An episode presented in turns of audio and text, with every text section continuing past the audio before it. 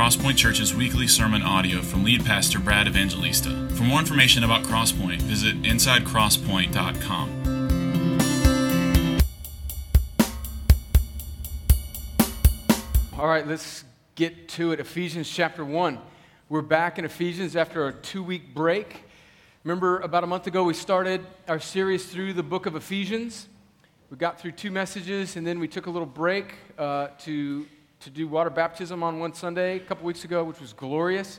Last week, we looked specifically at our responsibility as a church to, to consider creating a culture of adoption.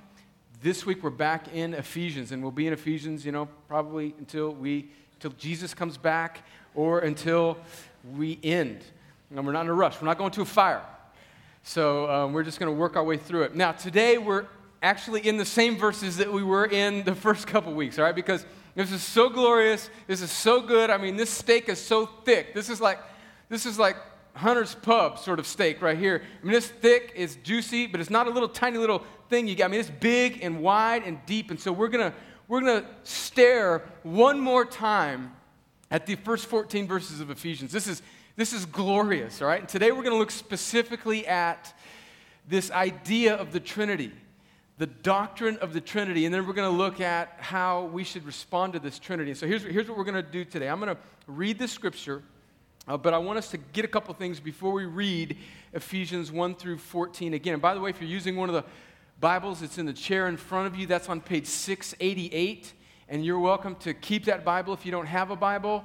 You take that, read it, and it'd be really helpful for you if you're not familiar with the scriptures to follow along with me as I read this passage, and then we're going to jump all around, and then we're going to come back to that. So here's, here's what we're going to do today. Here's what I don't want you to miss as we kind of dig into this. So the first thing I want you to see is that what we're doing right now is really important for the second half of Ephesians that we'll get to, Lord willing, in, in uh, a, a month or two or several, okay?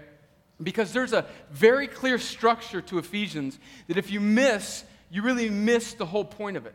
And the structure to Ephesians, in fact, the structure to the whole Bible, the structure to many of Paul's letters is, is that the, it begins with truth about God. We call that sort of grammatically indicatives, statements about who God is and what he has done to work the salvation of his people. And so the first three chapters of Ephesians are all truths about God. They're things that God has done. All the verbs God is doing the acting. They're all finished. They're past tense. It's God has saved us in Christ Jesus, all right? That's, that's sort of the, the tone of the first chapter, first three chapters of Ephesians.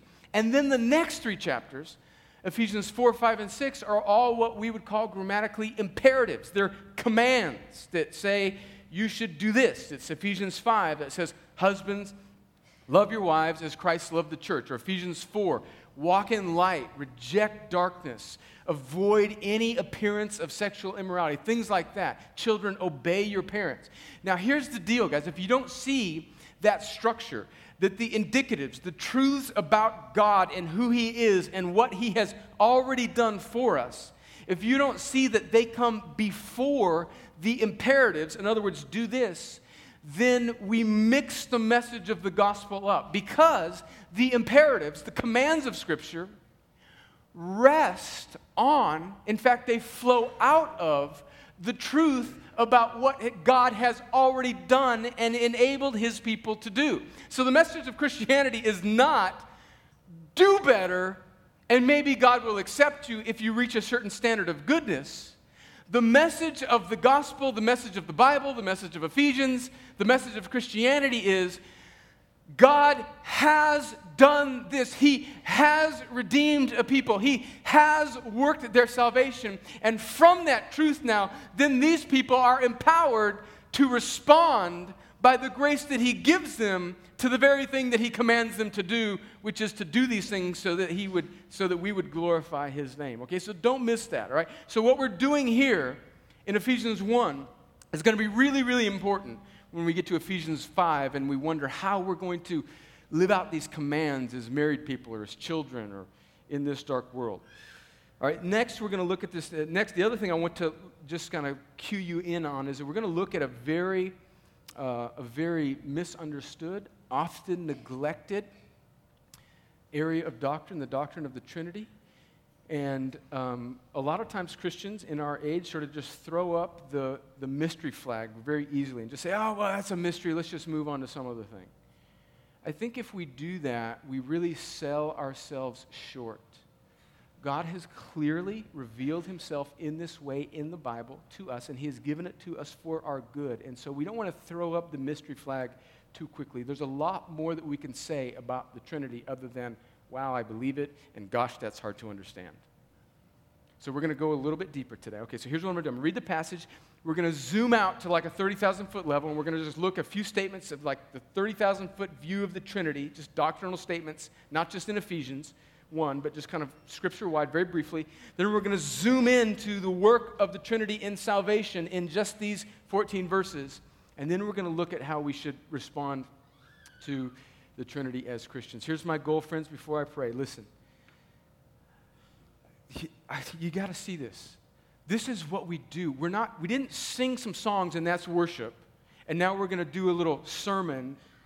We're still worshiping. Here's what we want to do we want to stare at the picture that God gives us in His Word, which is perfect of Himself, and we want to stare at it and stare at it and stare at it until our hearts explode in worship. That's what we were created to do, not to gather more knowledge about some difficult to comprehend doctrinal point. We were created to worship.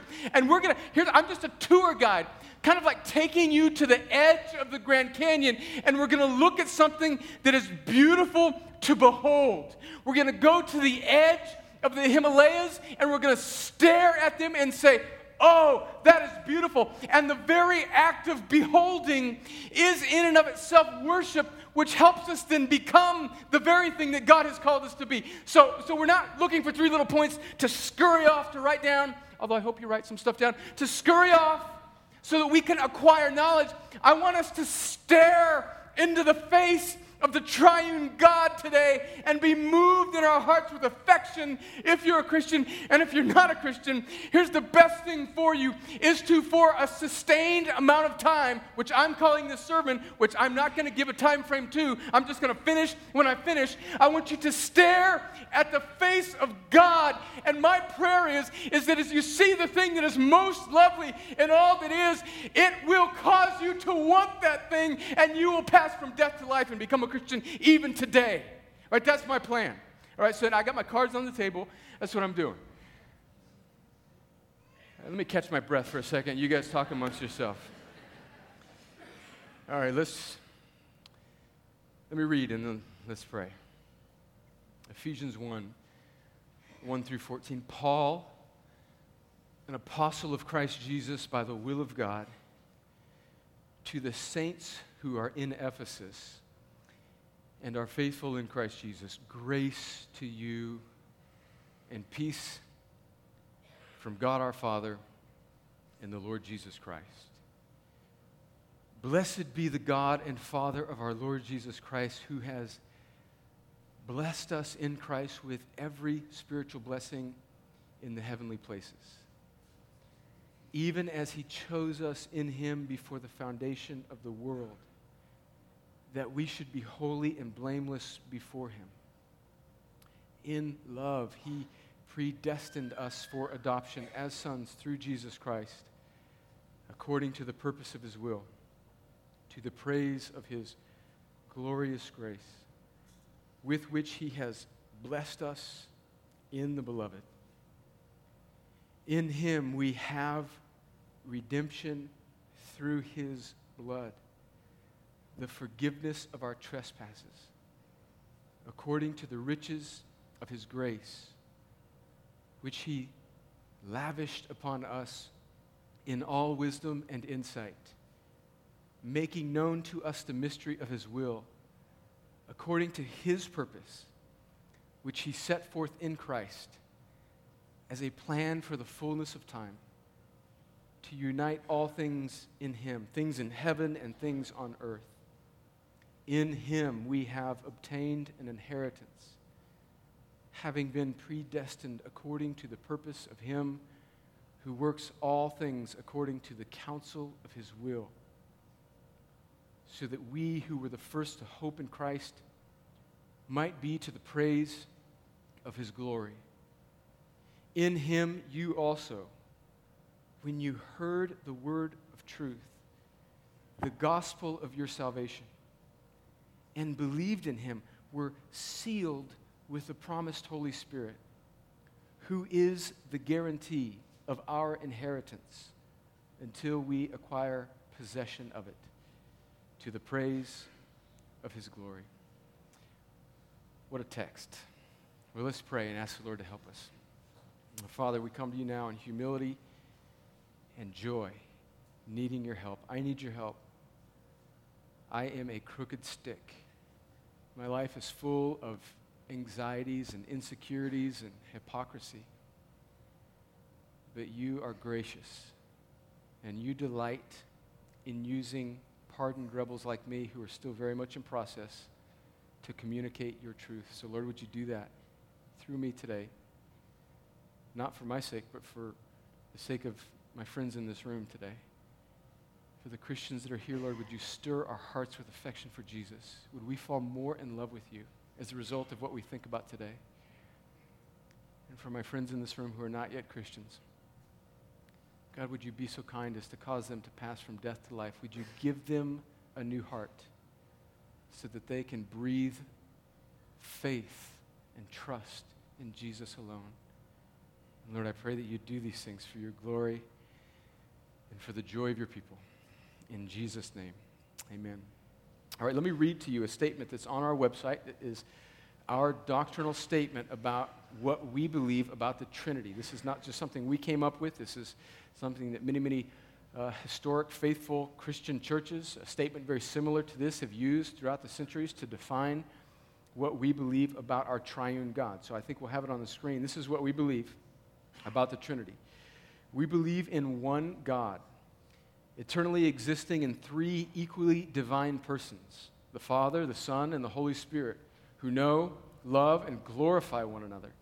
This one true and living God is infinitely perfect both in his love and in his holiness. He is the creator of all things, visible and invisible, and is therefore worthy to receive all glory and adoration. Immortal and eternal, he perfectly and exhaustively knows the end from the beginning, sustains and sovereignly rules over all things, and providentially brings about his eternal good purposes to redeem a people for himself and restore his fallen creation to the praise of his glorious grace. All right, so let's look now. That's our doctrinal statement about the Trinity, which many Christian churches have shared uh, and in fact, all Christian churches have shared something very similar that gets to the same truth as that through the centuries. Let's look now, just very quickly, kind of a brief survey of the Trinity in Scriptures. And there's three things that I want to say about the Trinity to help us get our mind around it before we just throw up the flag that, oh, that's difficult to understand. The first is clearly that there is one God. The Old Testament, we read it this morning, Deuteronomy chapter 6, when we dedicated Forest. Moses writes to Israel, these are God's words through Moses Hear, O Israel, the Lord our God, the Lord is one. Okay, so all through the Old Testament, we could spend our whole time together just reading scripture that speak to the monotheistic nature, or in other words, the one God nature of the Old Testament.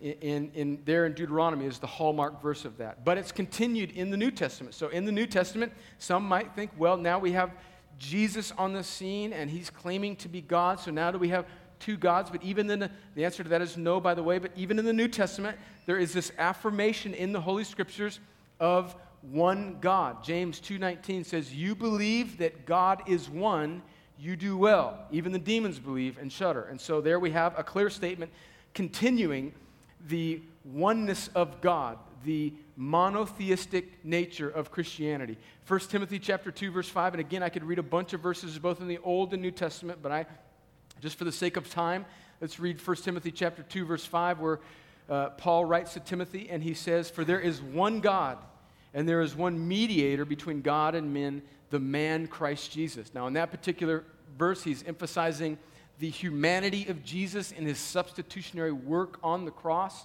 but still he's talking about the oneness of God. There is one God. And so, just as a summary statement, as we look at the Trinity, we need to realize that that means that there is one God. Now, the second thing that we want to say about the Trinity is that God is three persons, one in three. He's three persons. We see this, again, just a brief overview of this as we look at some, some important scriptures in the New Testament. We see the Trinity in operation in Jesus' baptism. I'm not going to read this verse to you, but just go to Matthew chapter 3 this afternoon and read clearly where you see Jesus submitting himself to water baptism by his cousin John the Baptist. And he then is baptized, and you hear the Father speaking, and then you have the Son being baptized, and you have the Holy Spirit descending on the Son as a dove. And so, right there in the baptism of Jesus, you, you see the Trinity. You have the Father issuing his pleasure, decreeing, declaring his pleasure in the Son. You have the Son being baptized, and you have the Holy Spirit descending on the Son. You see the Trinity at the end of Matthew, in Matthew chapter 28, when Jesus, we looked at this a couple weeks ago, uh, right as he's just about to ascend, and there's still some cats that are doubting Jesus, like he's resurrected from the dead, fed a bunch of people, raised a couple people from the grave, and still people are like, ah, I don't know. I mean, yeah, that's pretty good, but I mean, still, I mean, that's, that's encouraging. Remember that little, little deviation I took about how incredibly encouraging it is that even some of his disciples still doubted him even after his resurrection? Were you there that Sunday? Were you awake? I, it was encouraging to me. I'm just sort of encouraging myself even as I'm preaching this. But so at the end of Matthew 28, Jesus, in his Great Commission, says, Go and teach them about me. Go and Go and preach the gospel into all nations, baptizing them in the name of the Father, the Son, and the Holy Spirit. And so, even Jesus himself is clearly showing us that God is three persons. In John chapter 14, verse 26, this is what Jesus, this is one of the great verses where we see the Trinity just present even in one verse. Jesus says this in John 14, 26. But the Helper, the Holy Spirit, whom the Father will send in my name, he will teach you all things and bring to your remembrance all that I have said to you. So you see, even there in that one verse, a distinction. God is one, but there's this distinction of three persons. You see the Father sending the Holy Spirit, and this is being communicated to the disciples through the Son. In the beginning verses of 1 Peter 1, you see Peter talking about this too, about how he's writing this letter to those uh, Christians in that area. And they were Christians according, in 1 Peter 1 2, according to the foreknowledge of God the Father, in the sanctification of the Spirit, for the obedience to Jesus Christ, and for sprinkling with his blood. And so God is not only one, that's the first thing we need to say about the Trinity, but he is also three persons.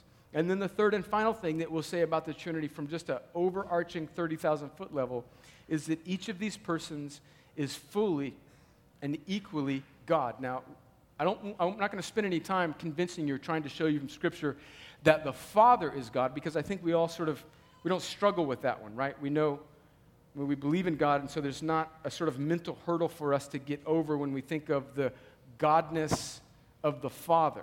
Clearly, we can see that. But what about the Son? Is Jesus, did the scriptures say that Jesus is fully and equally God with the Father? Well, again, we could spend all day just reading scriptures that attest to that fact, but let me give you just a few. John 1, verse 1. In the beginning was the Word, and the Word was with God, and the Word was God. And then if you keep reading in John chapter 1, you realize that that Word that John is speaking about there, capital W, is Jesus. And so clearly, it's saying that Jesus was with God the Father and Jesus is God. By the way, just a little incidental little side trail here. That verse is one of the verses that the founder of the Jehovah's Witnesses mistranslated because of his faulty understanding of Greek grammatical structure.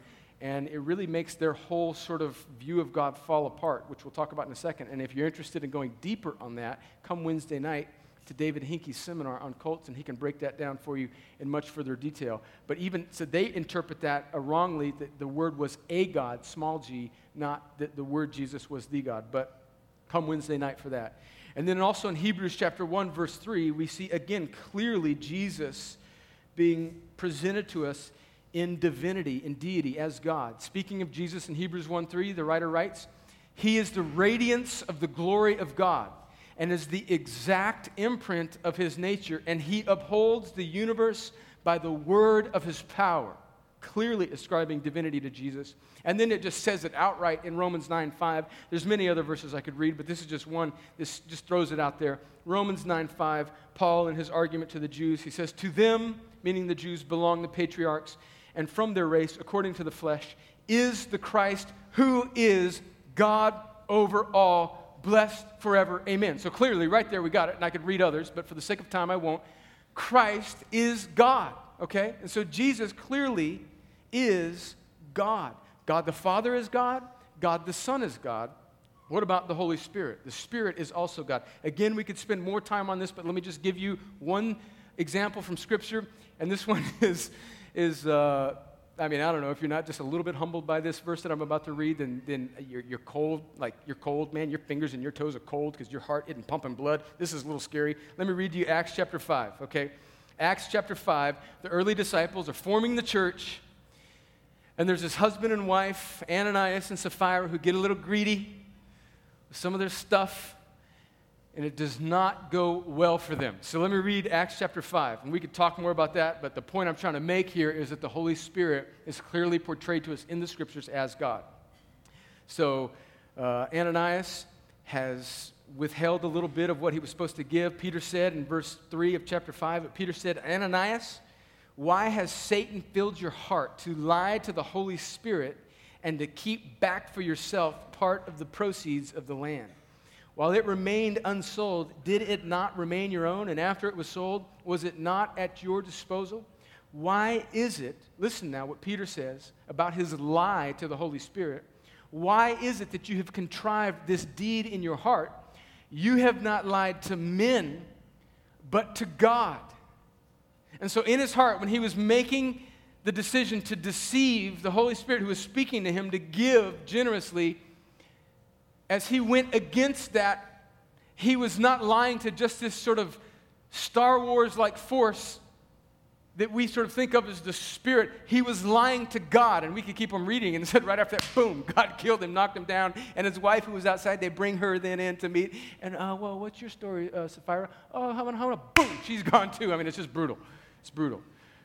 And so the point is, is that the Holy Spirit in that verse, and again, we could read more, is clearly portrayed to us in the scriptures as God. So let's summarize those statements 30,000 foot view of the Trinity. There's one God, He is also three persons, and each of those persons is fully and equally God. Now, friends, can we completely explain that? Absolutely not. Can, how, can we, how can we wrap our brains around that? Well, there's an end to our understanding. In fact, that's why at the beginning of the service we read from Isaiah chapter 55, verses 8, 9, and 10, where Jeremy read that his thoughts and his ways are higher than our ways. There is a limit to human understanding. 1 Corinthians 13 says that we see through a glass dimly, friends. If we could completely explain it and understand it fully, that would be the time to get nervous because if we could completely identify it and stamp it and say, oh, I get that, then that thing would cease being eternal and immortal and incomprehensible in God. And so the Trinity is clearly a doctrine that the Scripture teaches. What are a couple common errors before we move on, just quickly? Uh, modalism is an error that we see. Uh, that mean this is the error of like oneness Pentecostals uh, that thinks that God is, uh, is really only expresses himself in one mode or manifestation at a time. That there's not really three persons of the Godhead, there's just one expression at a time. And so in the Old Testament, they would talk about God, the Father, and then in the New Testament age, with Jesus incarnate, they would say that God mo- was in the mode of the flesh, and now they would say that God is merely in the mode of the Spirit. Uh, many, many churches, there's very famous preachers on TBN that you shouldn't be listening to and should not watch, like T.D. Jakes, by the way, who believes this. This is an error, it's a heresy, and it believes that God is just expressing himself in modes. But then, if you, if you look at the scriptures, how then, when you just look at the baptism of Jesus, how, how do you explain that God is only in one mode when you see the Father declaring his pleasure in the Son? You see the Son getting baptized, and you see the Spirit descending. So, right there, that that error falls apart.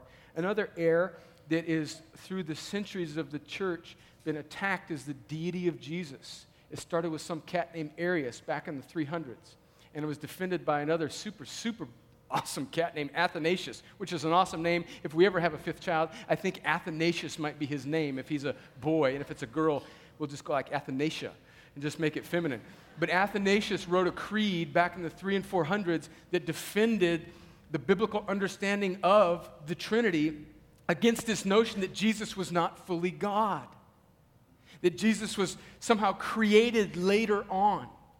And friends, why is it so important that we understand the nature of the Trinity, that all three members of the Trinity were eternally coexistent God? Specifically, more, why is it so important that we understand the deity, the complete divinity, the complete godness of Jesus specifically? Why is that so important?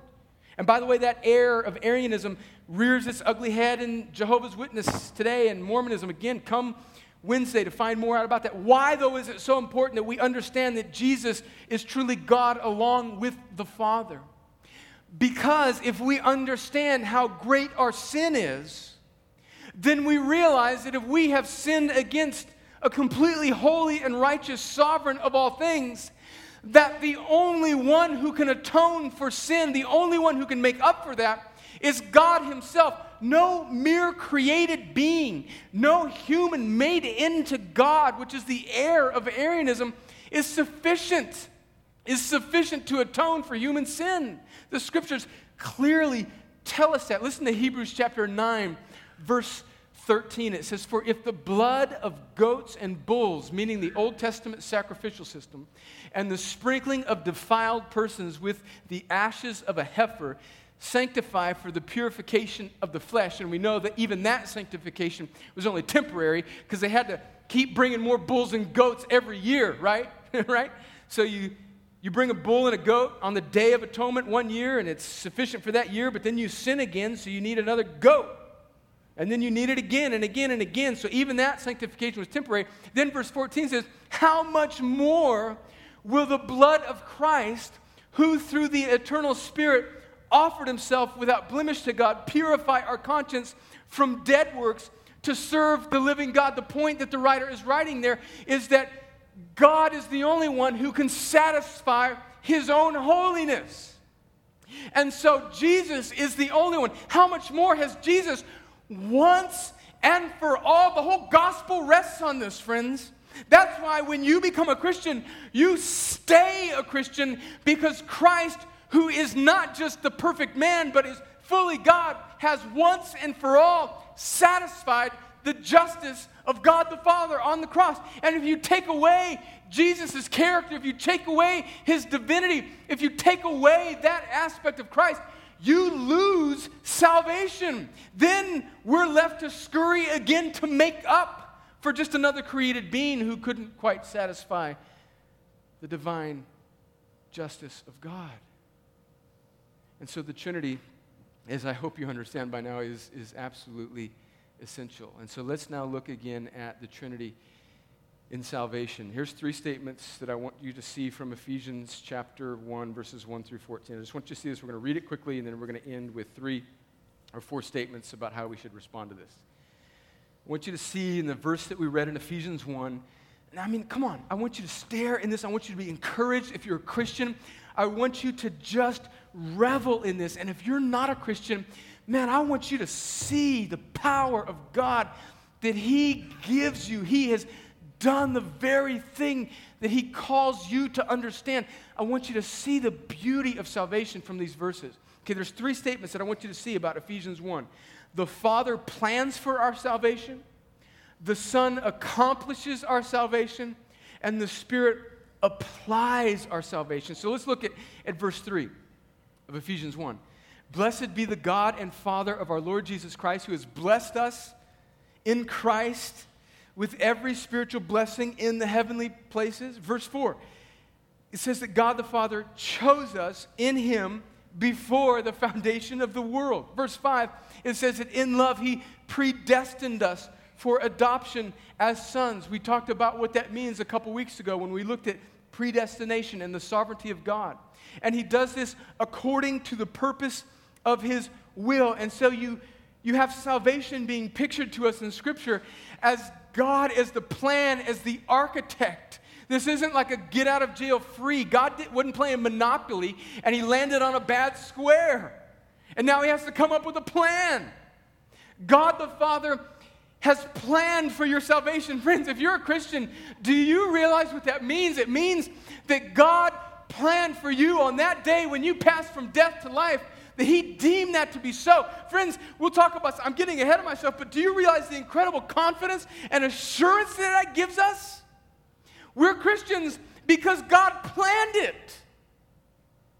And secondly, we're Christians because the Son accomplishes all that is necessary for salvation. Look at, uh, look at verse 4. It says that He did all these things. He adopted us, He predestined us, He chose us through Jesus Christ.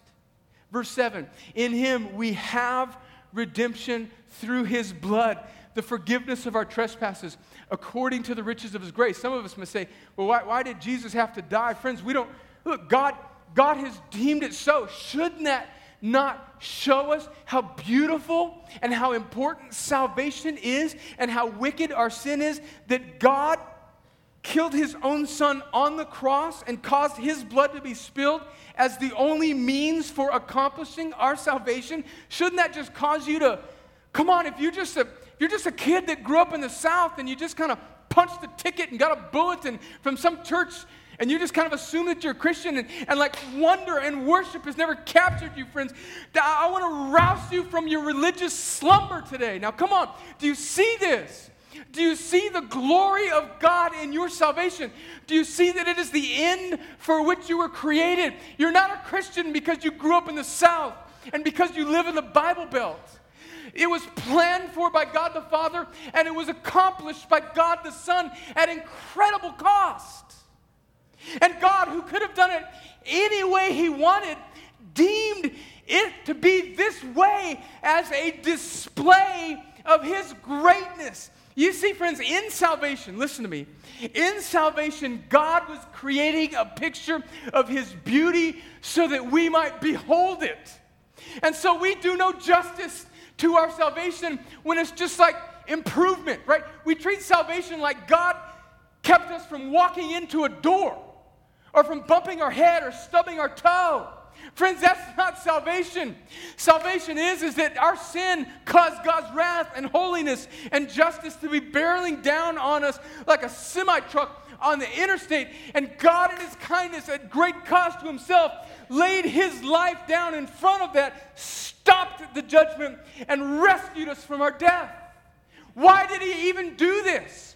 So that we could just be good moral people in the South that listen to Christian music, give a few dollars, and are critical about culture? No, friends, he did this so that we would see him and worship him to the praise of his glorious grace. And he does it through the work of his son on the cross at great, incomprehensible cost to the Trinity.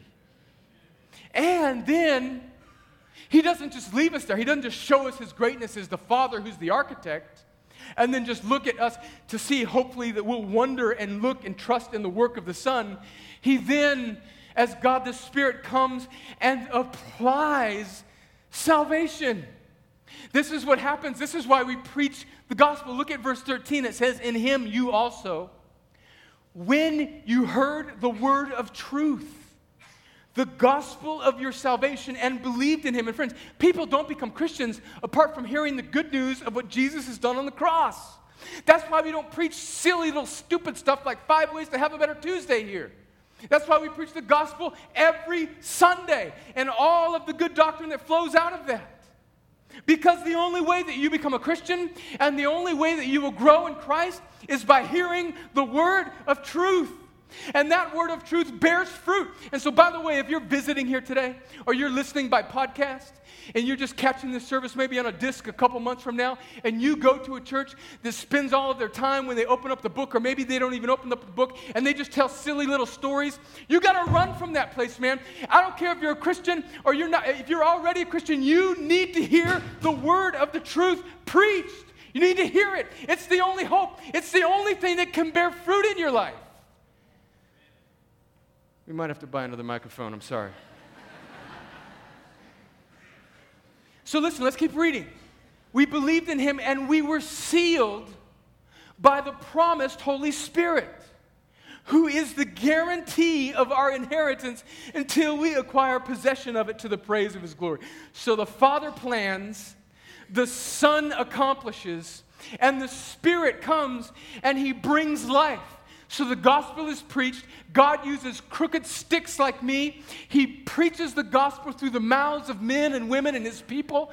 And then he takes that news, that news of what Jesus has done to atone for sin, and he opens up, he brings life. He gives life to a dead heart, and he causes that heart, the eyes of that heart, for the scales to fall from him. And he gives that heart that he is saving the ability to see. And he does that by the life giving Spirit of God, friends. And so, the very thing that He calls for, He gives by life in the Spirit. Do you see the wonder of salvation? And not only does that Spirit give life, but as we read here in 13 and 14, now it seals us. It seals us, guaranteeing that we will stand before Him someday. Yes, weak and weary, battered and busted up still wrestling with sin, but someday we will stand before God, and God is guaranteeing by His word that those whom He has caused to trust in Him will stand before Him one day and will see Him face to face and be glorified. Friends, do you see? I mean, come on. Do you see how glorious this is? Do you see how this should cause you to wonder and worship God? And if, listen, if you're not a Christian, how, do, what, what, are you, what, how are you not a Christian? How can you look at this and say, oh, I, I've got something better? How? How? How? Come on, this is so good. It's incomprehensible. It's beyond explanation. How can you want anything else other than the glory of future with God Himself that He completely does? And He gives as a free offer. Come, trust in Jesus. And listen, if you're not a Christian right now, man, I'm not asking you to recite some little prayer. I'm not asking you to fill out a card or do something. Right now, look to Jesus, right? He's given you life in your heart. He alone can do it. So turn and trust in Christ right now. That's what it means to be a Christian. Love God. Love what He has done through Christ on the cross. Look to Him right now and believe. Turn from believing in yourself. Turn from sin and believe in Jesus right now, friend. Do it right now. Believe.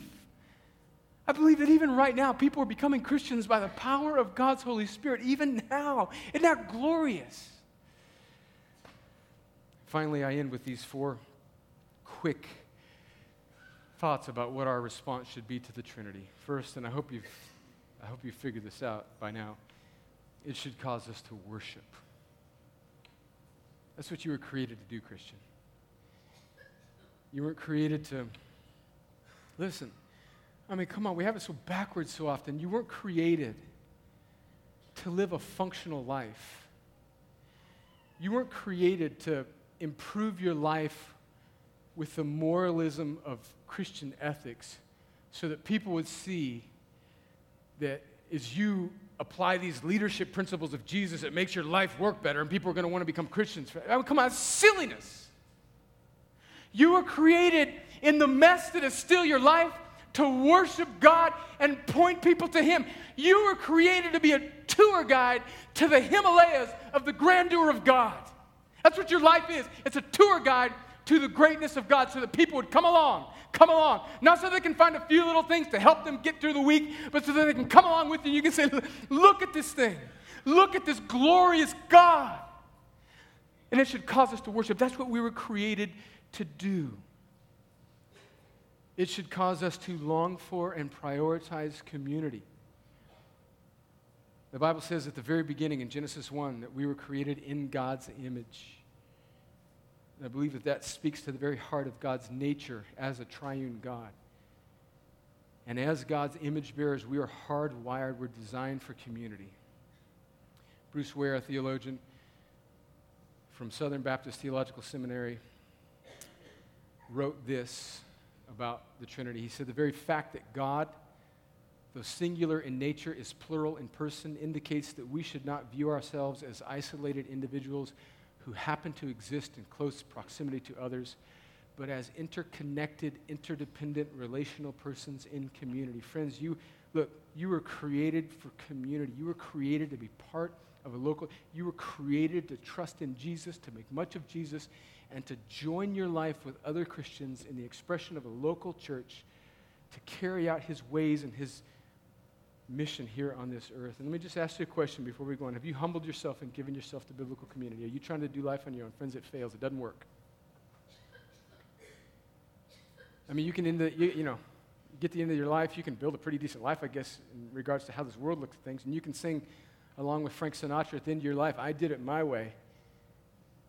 But do you realize, friends, how anti biblical that is? And by the way, if you're a Christian, it just kind of keeps the church and other Christians at arm's distance because of some anxiety or some past hurt or whatever. Do you realize that you are making an idol out of some fear? You're making an idol out of your bad experience in the past, and you are exalting that up as the controlling truth in your life when the scriptures say that you were created to live in this beautiful, interconnected way, friends. You need that. You need that. Thirdly, our response to the Trinity should, it should cause us to better understand authority and submission. Jesus, who's the perfect human, displays submission to the Father's authority. He comes to earth to rescue sinners. And the Bible says that this plan, this architect of God, the plan of his salvation, was before the foundations of the world. And so Jesus' submission to God's authority is not the result of some fall or sin on our behalf but that the Trinity is mutually submitting to one another. Jesus wanting to bring glory to the Father, the Spirit wanting to bring glory to Jesus, and the Father wanting to pour out his love so that Jesus would be worshiped. And so, do you think about, just think about how we as rugged American individuals think about authority. We resist it, we're cynical about it, we're suspicious of it, and sometimes for good reason. Politicians and officials and pastors who have failed us. Do you realize, friends, if we stop there and we just develop a bad idea about submission and authority, do you realize how we cut ourselves off from this beautiful picture in the scriptures that we see of the Trinity submitting to itself? Jesus submitting to the Father, the Holy Spirit submitting to the Father and the Son? Do you see that? We have this notion that submitting somehow, like God is wanting to just us to bow down. Do you realize God, listen to this. If you don't hear anything else, hear this. God is not interested in your sort of begrudging, joyless submission. He calls us to submit to His ways for His glory and our joy. If you've heard from me today, if you're not a Christian and you've heard from me today, oh, he just wants me to become a Christian so that you know I can kind of live for God and kind of say no to all the good things in life, friends, that's a lie, straight from the pit of hell. Submitting your way to God's way is the only pathway to true joy the way God has clearly outlined life to be here, even in this earth, is clearly the pathway to joy. Fourthly and finally, it should give us great confidence and assurance. Seeing the Trinity should put steel in the spine of anxious, weak Christians like me. It should cause verses like Philippians 1 6 to come alive. That he who began a good work in you will carry it on to completion until the day of Christ Jesus. It should cause confidence to swell up when we read 2 Timothy chapter 1 verse 12. It says, "I know whom I have believed, and I am persuaded, I'm convinced that he is able to keep that which I have entrusted to him until that day." Seeing the glory of the Trinity should put confidence and assurance and the steel spine in the back of a Christian as they fight sin and wrestle with evil and struggle with the brokenness of this world. Christian, let's let this cause us to worship God so that we might be a more beautiful display, so that we might be better tour guides. To my non Christian friend, whether you came into this room understanding that you weren't a Christian or thinking that you were, and by God's grace, He's revealed to you that maybe you aren't.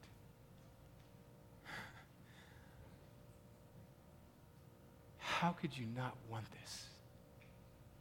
Come.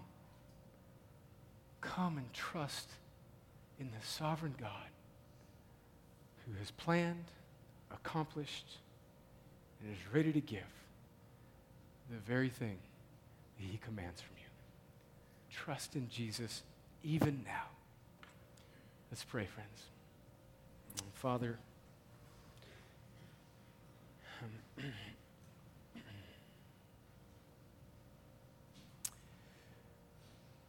Lord, would you, would you do the things that we've been thinking about for these past few moments?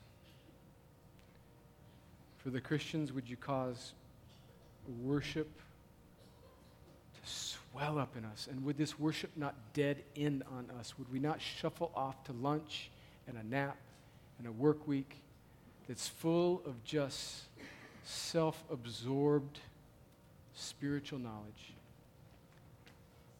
But would the things that we've considered today press on us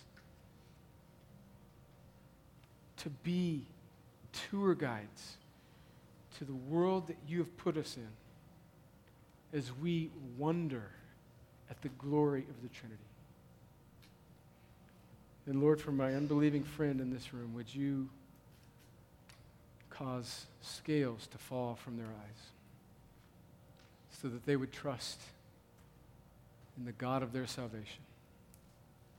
Would you give them faith and would you give them repentance so that they can turn away from themselves and turn away from sin and turn away from destruction and turn away from counterfeit joy and turn in faith and belief in Jesus, who alone is good.